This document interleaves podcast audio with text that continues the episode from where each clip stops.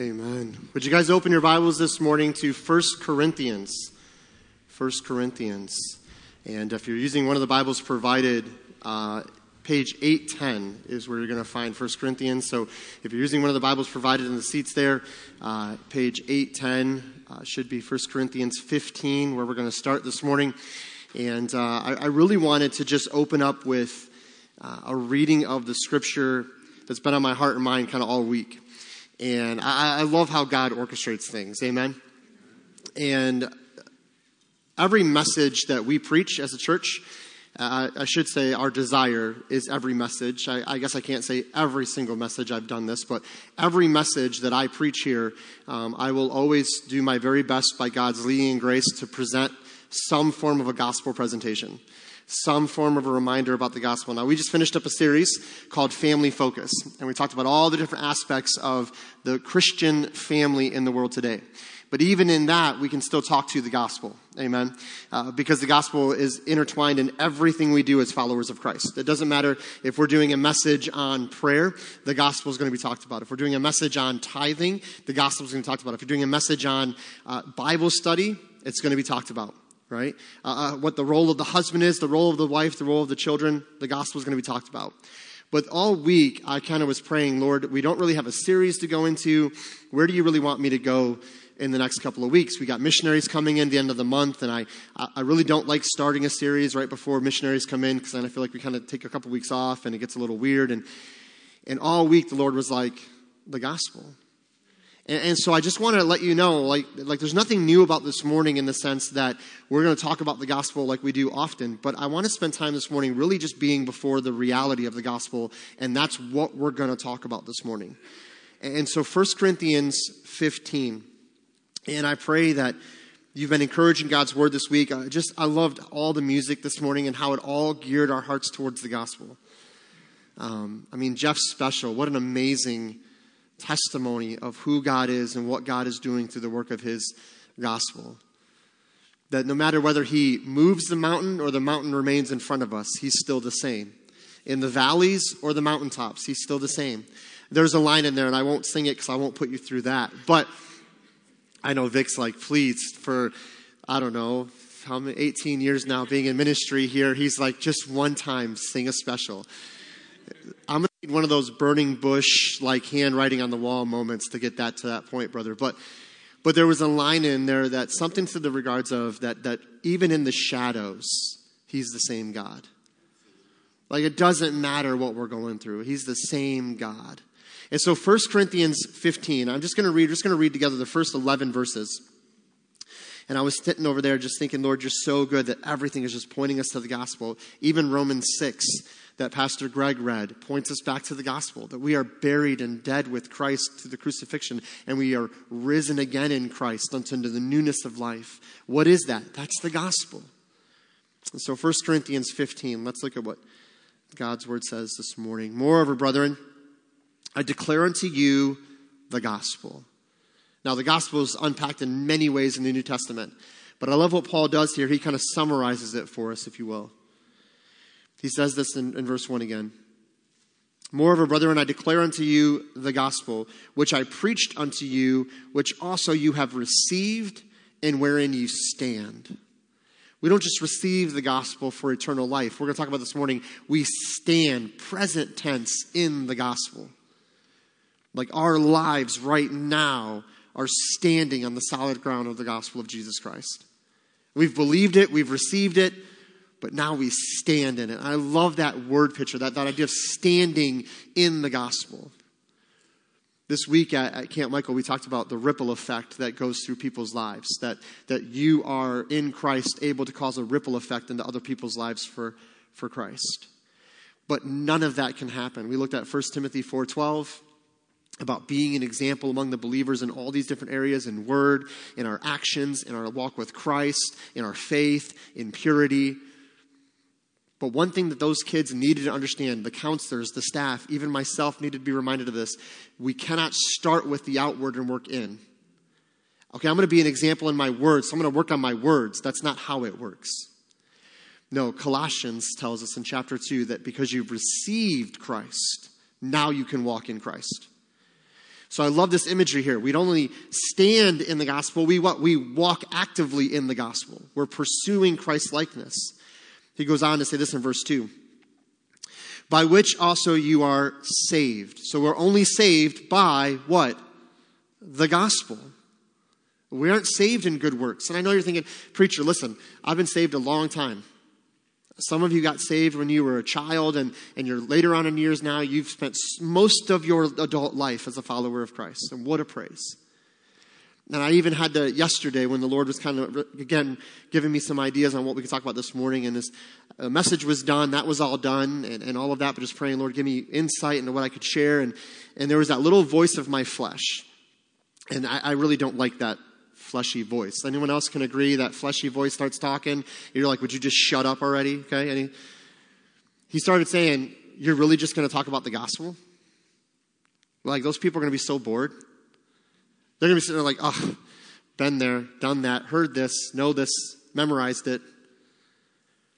But I'm so thankful that that fleshy voice is so quiet compared to the voice of the Spirit when you're walking in Christ. And the Spirit said, by the way, all you need is the gospel. I think we've entered a weird phase of, of church in America today where it's almost like the topic has to intrigue me for it to be something I want to engage with. I mentioned this Wednesday night. So, we're doing the seven churches of Revelation. We've been studying through a different church every Wednesday night, and we just finished, or sorry, no. See, look, I assumed something there. We tried to finish the Church of Laodicea. We're going to finish that Wednesday. And after that, we're going to, by God's grace, if He leads this way, I want to write from Scripture, what would a letter to North Goodland look like? We read about all these other churches and the letters that they get. What would a letter to North Goodland look like? And I shared something Wednesday night that I think is still very true. We live in a church culture today. This is not just a North Goodland problem, this is an American church problem. Where if, if you announce a study, you announce a series, you announce something you're talking about, if it catches the interest, if it catches the, the eye of someone, they'll go, okay, I'll be there for that. And I told our church on Wednesday night, I told the group that was there, I said, there's a reason I didn't announce that we were studying Revelation on Wednesday nights. There was intention in that. Because I know there are Christians that will go, I won't go to Wednesday night because I don't really have the time for it. But if you're studying Revelation, I'll go to Wednesday night because that topic interests me. Do you know what Paul says? We don't stand in the certain topics of Scripture or these subjects of Scripture. We stand in the gospel because the gospel's enough. And if you're saved by the grace of God through faith, not of yourselves, you didn't work it, you didn't earn it, and if He saved you, then anytime we open this book, it's worth it. Anytime we gather as the body of Christ, it's worth it. Why? Because it's the gospel. He goes on to say this by which also you are saved, if you keep in memory what I preached unto you, unless you have believed in vain. There are those that maybe have professed to know Christ, but really haven't received it. They're not really converted. They're not really saved. They're going to church. They show up to church, but there's no real walk with Christ. There's no actual conversion that's taken place here. So he's saying if, if you really haven't believed, you haven't really accepted, then you're living in vain. It's not doing anything for you. Goes on to say this, verse 3 For I delivered unto you, first of all, that which I also received. So he received it. How that Christ died for our sins. How Christ died for our sins. Galatians chapter 1. You don't need to turn there, but Galatians 1 says this in verse 3 and 4 Grace be to you and peace from God the Father and from our Lord Jesus Christ, who gave himself for our sins that he might deliver us from this present evil, uh, this present evil world, according to the will of God and our Father. You see, Paul saying in Galatians and 1 Corinthians that he was crucified, he was given for our sins. Christ died for our sins according to the scriptures. That is key. Verse 4 And that he was buried, and that he rose again the third day according to the scriptures and that he was seen of Cephas and then of the twelve. After that, he was seen of above 500 brethren at once, of whom the greater part remain unto this present, but some are fallen asleep. You know what that's saying? Paul says, You can go talk to them. Some of the people that seen Jesus walking around, like seen him resurrected before his ascension, they're still alive today. You can go talk to them. Some have died, some have passed on, but some are still alive today. He's so confident, he's saying, Listen, he was seen. There was eyewitness accounts. Verse 7. After that, he was seen of James, then of all the apostles. And last of all, he was seen of me also, as of one born out of due time. For I am the least of the apostles that are not uh, that am not meet to be called an apostle because I persecuted the church of God. But by the grace of God, I am what I am. I am what I am. And his grace, which was bestowed upon me, was not in vain, but I labored more abundantly than they all. Yet not I, but the grace of God which was with me. He's comparing the two. He believed, he received, and he showed work of that. It wasn't in vain. There are those who say they believe, but really don't believe, and there's no evidence of that belief. They've believed in vain. He's comparing the two himself as a follower of Christ to these in the church that say, Oh, I believe, but they're not even at the same level of faith as the demons because James says the demons believe and tremble. We got people showing up to church saying, I believe, and there's no trembling. Paul says that's vain, that's empty, there's no sustenance there, there's no fruit there. Verse 11. Therefore, whether it were I or they, so we preach, and so you believed. The gospel is everything. Let's pray. Father, we thank you, Lord, for this time that we can gather and worship you. Lord, I know that we've already prayed and we've already lifted up our hearts and our minds to you in worship. We've asked you that you would work in and through this time in your word. And Lord, I pray that you would do just that. Lord, I pray that everyone in this room, those watching online, they have not believed in vain but they have actually confessed their, their sins before you. They've repented and turned from their sins. They've believed that you died on the cross for their sins, not just the sins of others, not just someone else's sin out there in the world, but their own sin. They believe that you were buried in a tomb, that you rose again on the third day, that you were seen by eyewitnesses following your resurrection, and then you ascended into heaven. Lord, we put our faith and our trust in that. And if we do that, the Bible says that we are forgiven of our sins and granted eternal life. Not by works that we have done, but simply by faith and believing and receiving the grace that you extend to us. And Father, I pray that if anyone's here that has not done that, they've believed in vain, meaning they, they, they confess the faith, but they don't really possess that faith. They go to church and they they pray and they try to do good things, but there's really no there's no meat to it. There's nothing solid to it. Lord, I pray that they would know that you love them and care for them and desire to have a relationship with them, and if they would just turn from their sin and trust in you, that you can do the saving work in their life like you've done in so many other lives. It doesn't matter the sin, it doesn't matter what they've done. Where sin abounds, grace much more abounds. Do we condone sin or make it like it's not a big deal? Of course not, Lord. It is, it is such a massive, weighty, destructive, powerful thing in our lives when we allow sin to rule and reign. And so, Lord, it is not that it's no big deal. It's that in the face of sin, greater is your grace, greater is your love, greater is your presence, and greater is the cross. And so I pray that you would save those that need to be saved today, Lord, that they would turn from their sin and trust in you. And Lord, for the believer here today, I pray you'd stir within us the reality of the gospel for our everyday life. Not just that we would go and evangelize and share Christ with others and tell people about our faith, which is important, but Lord, it would change our daily lives. We would think differently, be motivated differently, pray differently, desire different things in the face of the gospel. So thank you for this time where we can just simplify everything down.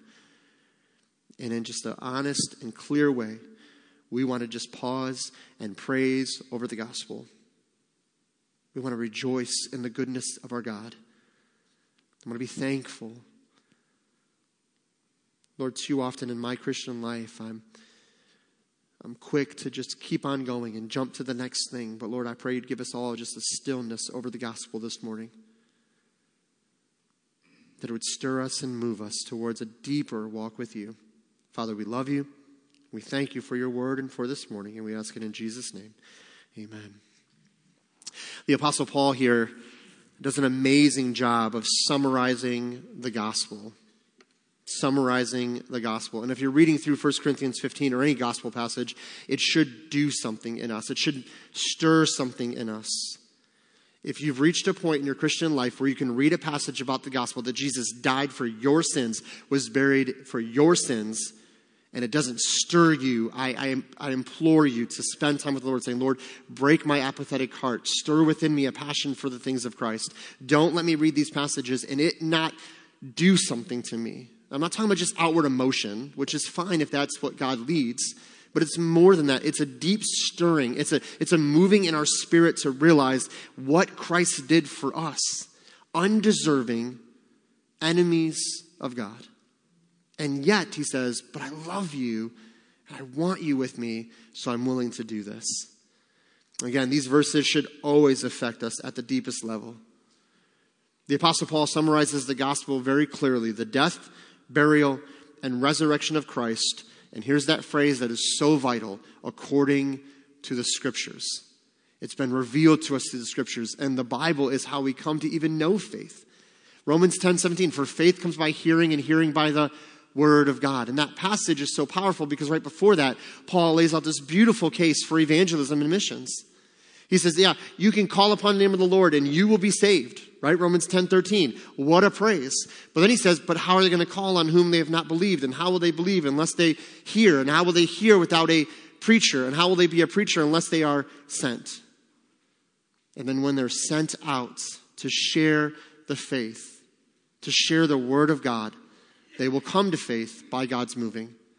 And again, Romans 10, that word preacher does not mean preacher, pastoral office. It means preacher, proclaimer, one who proclaims the gospel. And Paul says it's all according to the scriptures, it's all according to God's word. So if you're taking notes this morning, you can go on our app and you can find the outline there uh, ser- under media, sermon notes, and you'll find today's notes. If you want to fill in, you can, but very basic outline this morning. Here's the, the kind of whole point of the message the gospel is our foundation. And I know that's so simple. I know that's so basic, but it has to be because it is that way in Scripture. The gospel is our foundation. What is it our foundation for? It's for this life. The gospel is our foundation for this life. Notice Paul says that the reason for preaching the gospel is so that we will believe it, that we will come to believe the gospel. And that belief changes us. We will see this life and the purpose of this life differently. Every day we wake up, we have a different purpose than anyone that doesn't know Christ because we have a purpose that's settled and we stand in the gospel. The gospel story is not only a story of Christ's death on the cross, but my death as well on the cross. I'm telling you guys, I was sitting down there. I finished this outline on Thursday.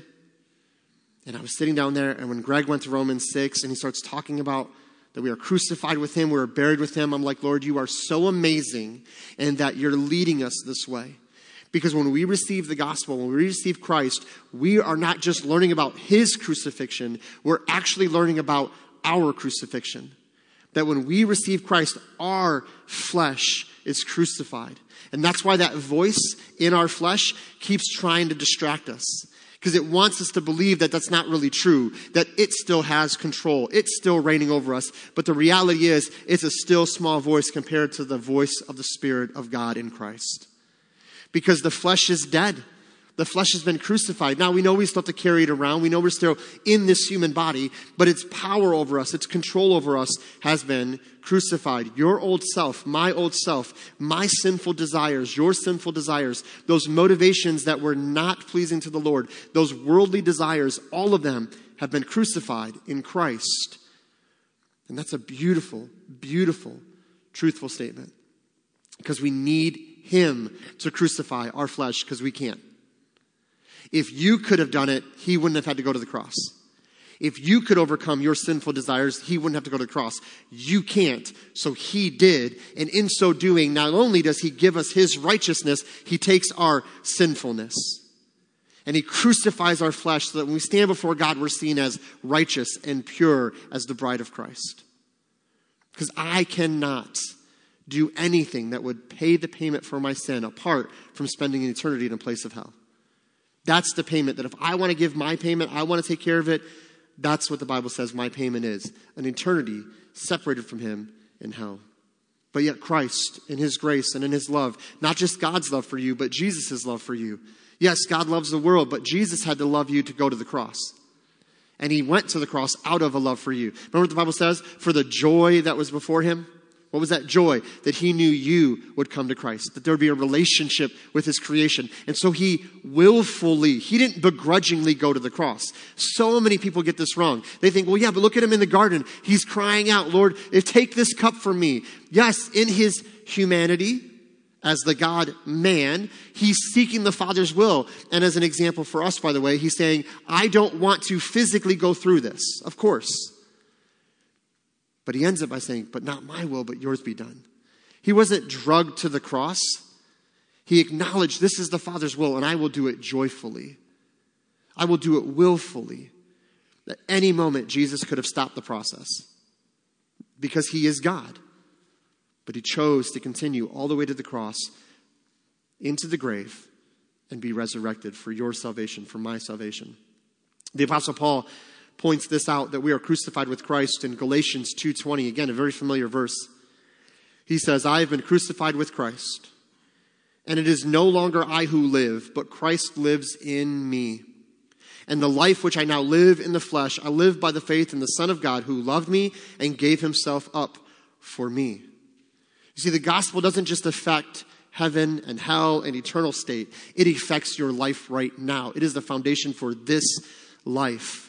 One author said it this way truly, Christ's death and my death are so intertwined as to be inseparable. Christ's death and my death in Christ is so intertwined, they're inseparable.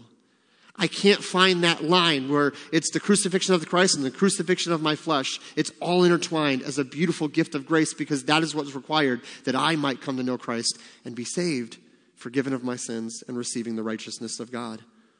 You see, when we receive the gospel, we discover that this life is not about us, but now an opportunity to display the riches of His grace to this world. This life is not about what you want, what I want or desire. In Christ, this life is about an opportunity now to show the riches of His grace that others would come to know Christ. We exist for the glory of God. Uh, this week at camp, one of the things you always try to do at camp is talk about the kids, especially younger kids, shining your light for Christ. That we are to be a light for Christ. And I know we all remember that song when we were kids, right? This little light of mine, right? That whole thing. But it's more than a Sunday school song. It's more than flannel graph. Some of you are like, what's flannel graph? I'll spare you the story. We'll talk about it later, okay? It's just crazy. It was a crazy time in church history. Everything was flannel graph. I don't know what we were thinking. But anyway, no, I'm just kidding. It was fine. I like the little, I used to play with them when they were off the flannel graph board. Anyway, so anyway. But this idea of this light of mine, like, I'm going to let it shine. Listen, your life is a reflection of the glory and grace of God that He has bestowed upon you. And you can now shine that light in other people's lives through your words and your actions and your attitudes. And yet, so many Christians are so consumed with consuming the things of this world, building their kingdom, so they can stand at the end and what? Pat yourself on the back for all that you've amassed that will stay here and not go with you? That your family most likely will fight over who gets what? You're just building this kingdom, and God's going, oh, that, wow, that's great, but I, I kind of have a purpose for you that's so much greater than that. And that's the problem is we think building our kingdom is the greatest thing we can do, and, and it's not. And we've talked about this. Your life isn't even about not only you, it's not even about your family. And this is why I'm so amazed in modern Christianity. Family time always wins, and yet Christ, if we keep him first, our families will flourish. If you live for Christ, your marriage will flourish. If you live for Christ, your family will flourish. Now, I'm not saying that they're all going to come to Christ and everything's going to be perfect, but you will see God in all those things. And so, if there's something that goes sideways or if there's a prodigal, you're not going to be consumed by that and overwhelmed by that. You have a faith in Christ that's deeper than that. Your job as a mom and dad is not to raise kids who are successful in the world. Your job as mom and dad is to raise up and train up children that will come to know Christ and live for His glory. My boys know this. Listen, if they decide to do something that God calls them to and they are, quote, financially secure, I'm okay with that. If they're honoring God in their lives and they're in some missionary field in a shack making little to no money, I'm okay with that. Because my job as a dad is not to train up successful businessmen. Now, if that's what God calls them to, then go be a successful businessman. But if God calls them to something, my job is to be the biggest cheerleader for that thing. Not to take my preconceived ideas of success and force that on them so that they think they got to please me or please the world but that they would have freedom to say, you know what, Lord, I don't even know. I'm just going to go do this and experience that and go to this mission field or go to this school, do this, and I'm just going to trust you. And I'm going to be right behind them saying, just keep going. Because it is worth everything to follow Jesus, no matter what you lose or gain physically in this life. Because the foundation for this life is Christ and the gospel. I've shared it before, but it's worth repeating. When I was in high school, and I told them I was going to a Bible college, and they were like, I told the counselor this, and they were like, oh, okay, and they write it down, that's great, you know, and they're like, what do you want to do? And I said, I want to be a, sometime a full-time pastor, missionary, minister, I don't really know, I'm just going to be in full-time ministry. And the lady looked at me and said, is there any real money in that? You know, there's not real money in that, right? And I just kind of smiled. I said, that's okay, that's not why I'm doing it. A Christian, a couple of years later, a Christian man later on in years, older than me, that should have been pushing and encouraging me, misguided, heart was in the right place, but misguided, said to me, Whatever you want to do, find someone who does it, go hang out with them, see how they live, see how much money they're making, and then decide if you want to follow in that path or not. This is a Christian man. This is a Christian man giving me supposedly godly advice. And I looked at him and said, So I want to be a pastor, so I'm supposed to go hang out with the pastor, and if they don't make enough money, I should quit the ministry? Like, it's just such a worldly way of thinking because the problem is we're not standing as Christians. A lot of times we say we stand in the gospel, but we're really standing in the world's understanding of things and the world's motivation and what benefits us in this world. But this world is not our home. Because of the gospel, this world is not our home. You see, not only does Paul remind us that we are crucified with Christ, that this life is more than what we see, it's based in what Christ has for us. The Apostle John also wrote this for us as well. John chapter 20, verses 30 and 31. You have them in your notes. I'm just going to read it for us. The whole reason he wrote the Gospel of John reaffirms this idea that the gospel changes our life. He says this So then, many other signs Jesus also performed. Again, John 20, verses 30 and 31. So then, many other signs Jesus also performed in the presence of the disciples, which are not written in this book. So, in the book of John, that's what he's referring to. He's not talking about the whole Bible, he's talking about the book of John. He's saying, there's so many other things that Jesus did before us, before his disciples, that I could have wrote this all down, but it's not in the book. And he actually says we don't have enough paper to talk about what he really did. But then he says this But these have been written. What's the these? The these is the Gospel of John. Everything before that, everything he's told us up to that point in the Gospel of John, chapter 20, he's saying all of these things have been written so that you may believe that Jesus is the Christ. Why give us the Gospel of John? So that you may believe that Jesus is the Christ, the Son of God, and that by believing you may have life in his name. The whole purpose of the Gospel of John, and you could argue the whole purpose of the Bible, but specifically, we're talking about the Gospel of John, is what John was talking about, specifics. It was that you would believe that Jesus is the Christ, the Son of God, and that by believing you'd have life in his name. That's the purpose statement of the whole Gospel of John. You see, John wrote so that his readers would believe that Jesus is the Christ, believe, in essence, the gospel, which when we receive it, everything changes. Our lives change. That word in John 20, verses, uh, verse 31 for life, means the eternal or divine life. The eternal or divine life that God possesses and that we receive in Christ.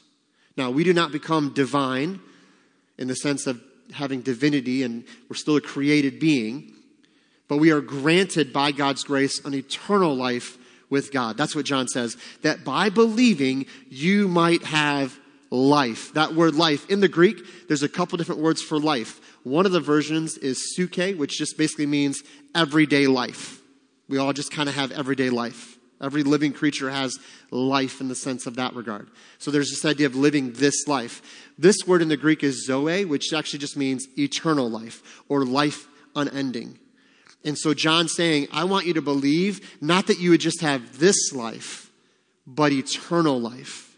Now, in the English, we lose that because it's just life and we don't see that in the context. But really, or in the words, but in the context, we understand that he's saying that life that you have in his name is not just a good life this side of heaven. Quote unquote, your best life now, which if that's true, if this is your best life now, based on a popular heretical book, if that's true, that this is your best life now, then your destiny must be hell. Because the only way this is your best life is if you're separated from God for all of eternity. But if you're in Christ and you have heaven as your home, there is no way this is your best life now. Nothing in this side of heaven can compare with what awaits us. But yet, in this life, our eternal life has an effect. Because I've been given eternal life, which begins at the moment of salvation, not when I pass from this world, because I've been given eternal life, which will go beyond this life, it changes how I live this life. You see, that means the gospel does not just give us purpose in this life, but an eternal life, which begins at the moment of salvation. So the gospel is our foundation for this life and for the life to come.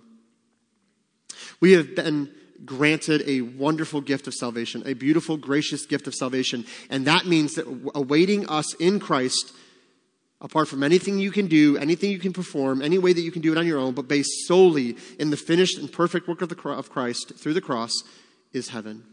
And it's waiting for you.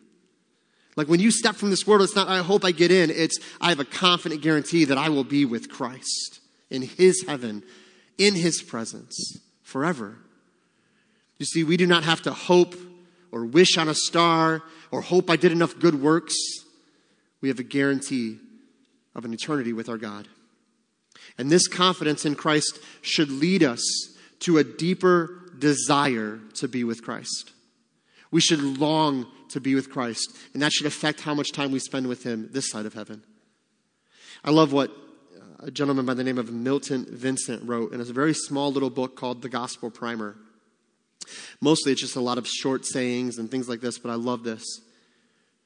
He said, The more I experience the riches of Christ in the gospel, the more there develops within me a yearning to be with Christ in heaven, where I will experience his grace in unhindered fullness.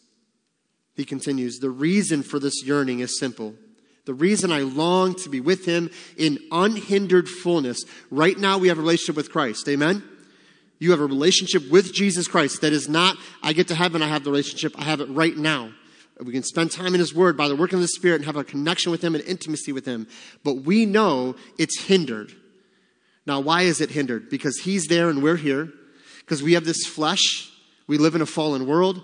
We physically can't see Christ, so there's some hindrances to this relationship. But one day in Christ, we will see Him unhindered. No barrier, no division. He will see us and we will see Him. And it will be an amazing, amazing moment. So the writer here says, that's what I'm longing for. I, I want that. He continues, the reason for that yearning is simple.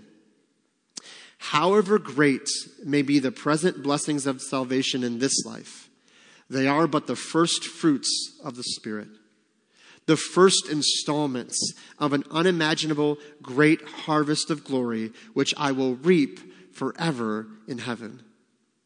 He says, It's great to know Christ in this life, but just wait because this is just the tastes. This is just the sampling. This isn't the entree. We're not to the meal yet. This is just, this is that little like, you know, hey, you want a little appetizer to kind of tide you over to the meal? And some of you are like, amen, hallelujah, fried pickles. I'm good. Give me the appetizer. Okay? Any fried pickle lovers in? Okay, a couple hands going up, okay? Some of you are like, I don't eat deep fried pickles. I pray for you, okay? You're missing out.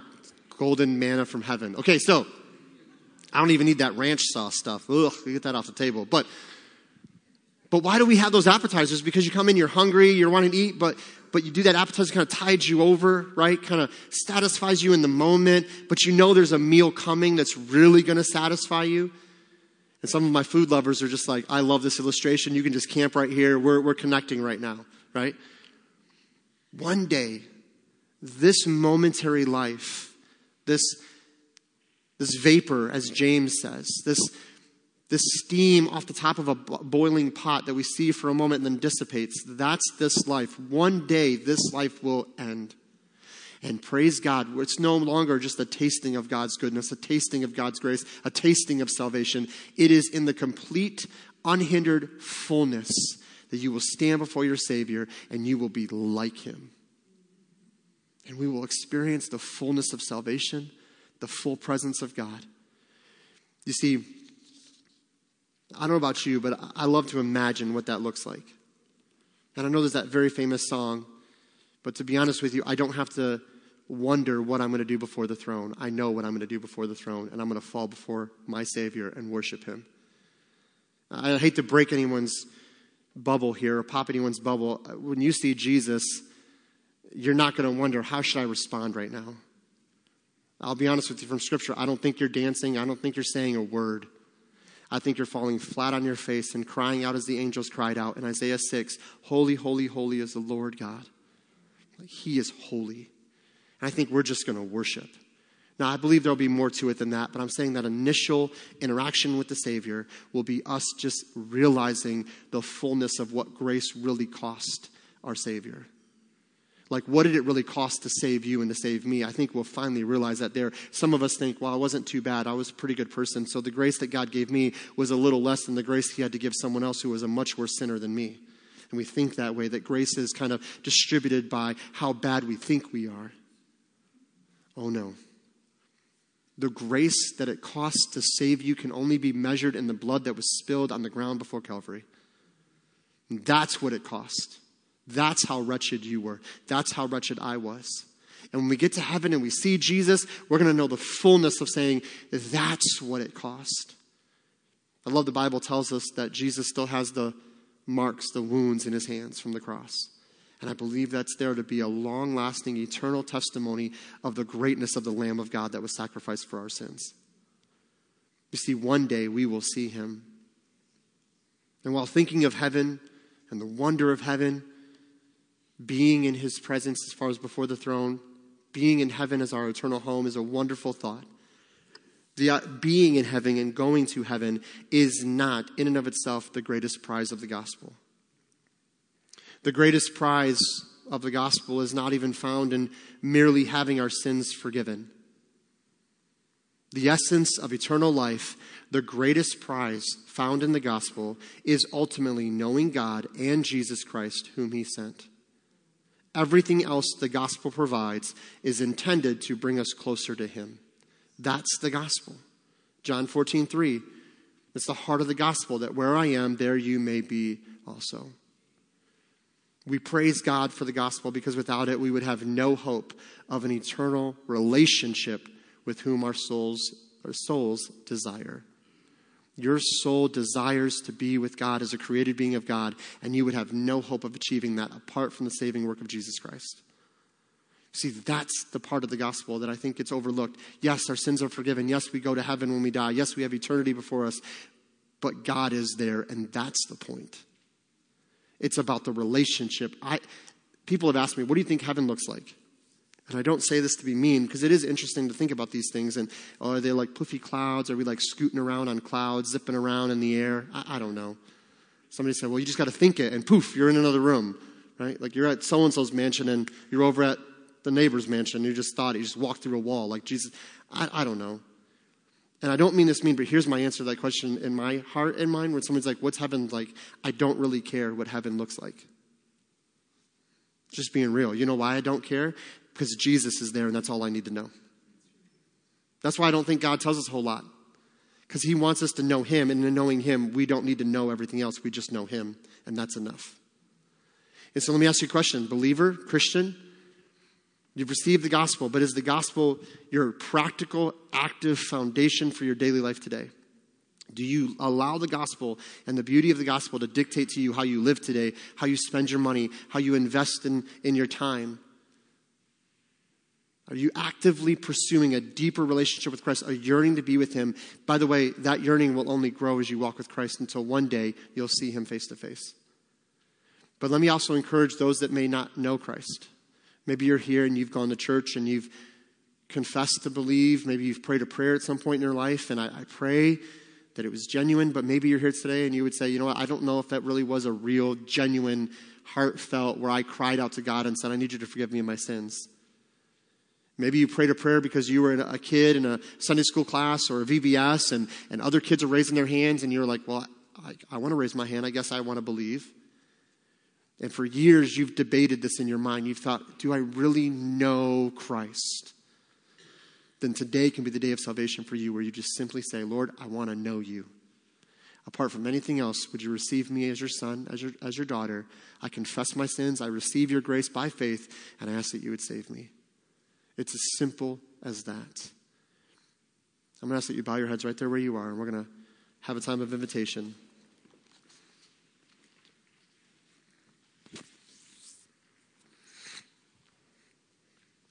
As you begin to pray right there where you are and we prepare for invitation, I want to ask you to not overthink this. It's a pretty simple application.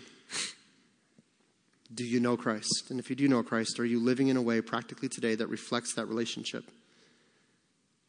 Do you see the gospel as the foundation not only for eternal life, but this life, the life you live today? Because the eternal life you've been gifted and granted affects this life. We live this life differently because we have the gospel. Your flesh has been crucified. Are you allowing your flesh to reign over you in sin? Are you surrendering to sinful decisions, or would you realize that through Christ you have a freedom, that you have been given new life?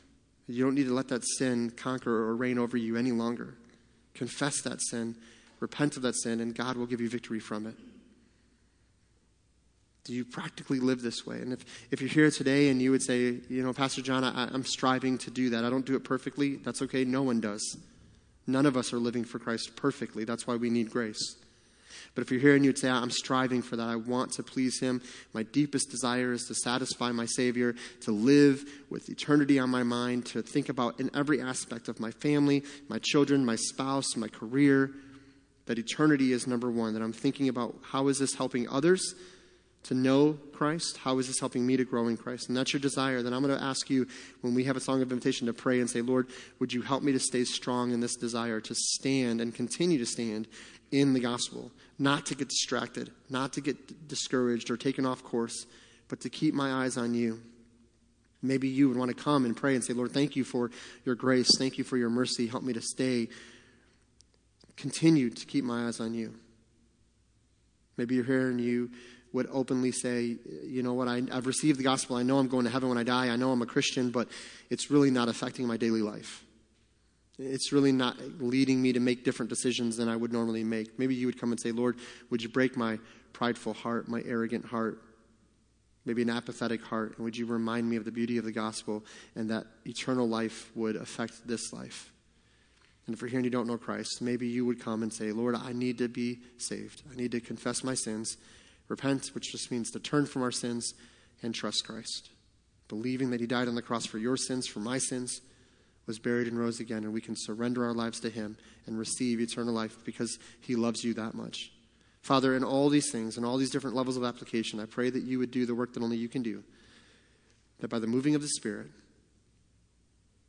that by the drawing that only you can do in our hearts and in our minds, that you would lead people to repentance, that they would know whether or not they know Christ, and then make the appropriate decision to either respond in faith and receive Christ or to be affirmed in their salvation and to walk in Christ. Therefore, because we've received Christ Jesus, we can walk in him. And so, Father, work in all of this for your glory and your praise. Strengthen those that are struggling, Lord. May they know your grace is for them. No matter where they've gone or what they've done, even as a Christian or a non Christian, Lord, you're there for them. I wanted to draw them onto the reality of the gospel. Let them know there's still a purpose for them no matter what. If they would repent and trust in you, you can use them right where they are. And so, Father, again, would you work in all of this? And we ask this in Jesus' name. Amen. Would you stand to your feet this morning as we're led in a song of invitation? Would you respond to what God is doing this morning? Would you come and pray here at the altar, applying what you've learned today? Maybe you just want to come and say, Lord, I just want to praise you for the gospel. Thank you for your salvation. I want to lift you up this morning. Whatever it is, would you respond as we sing?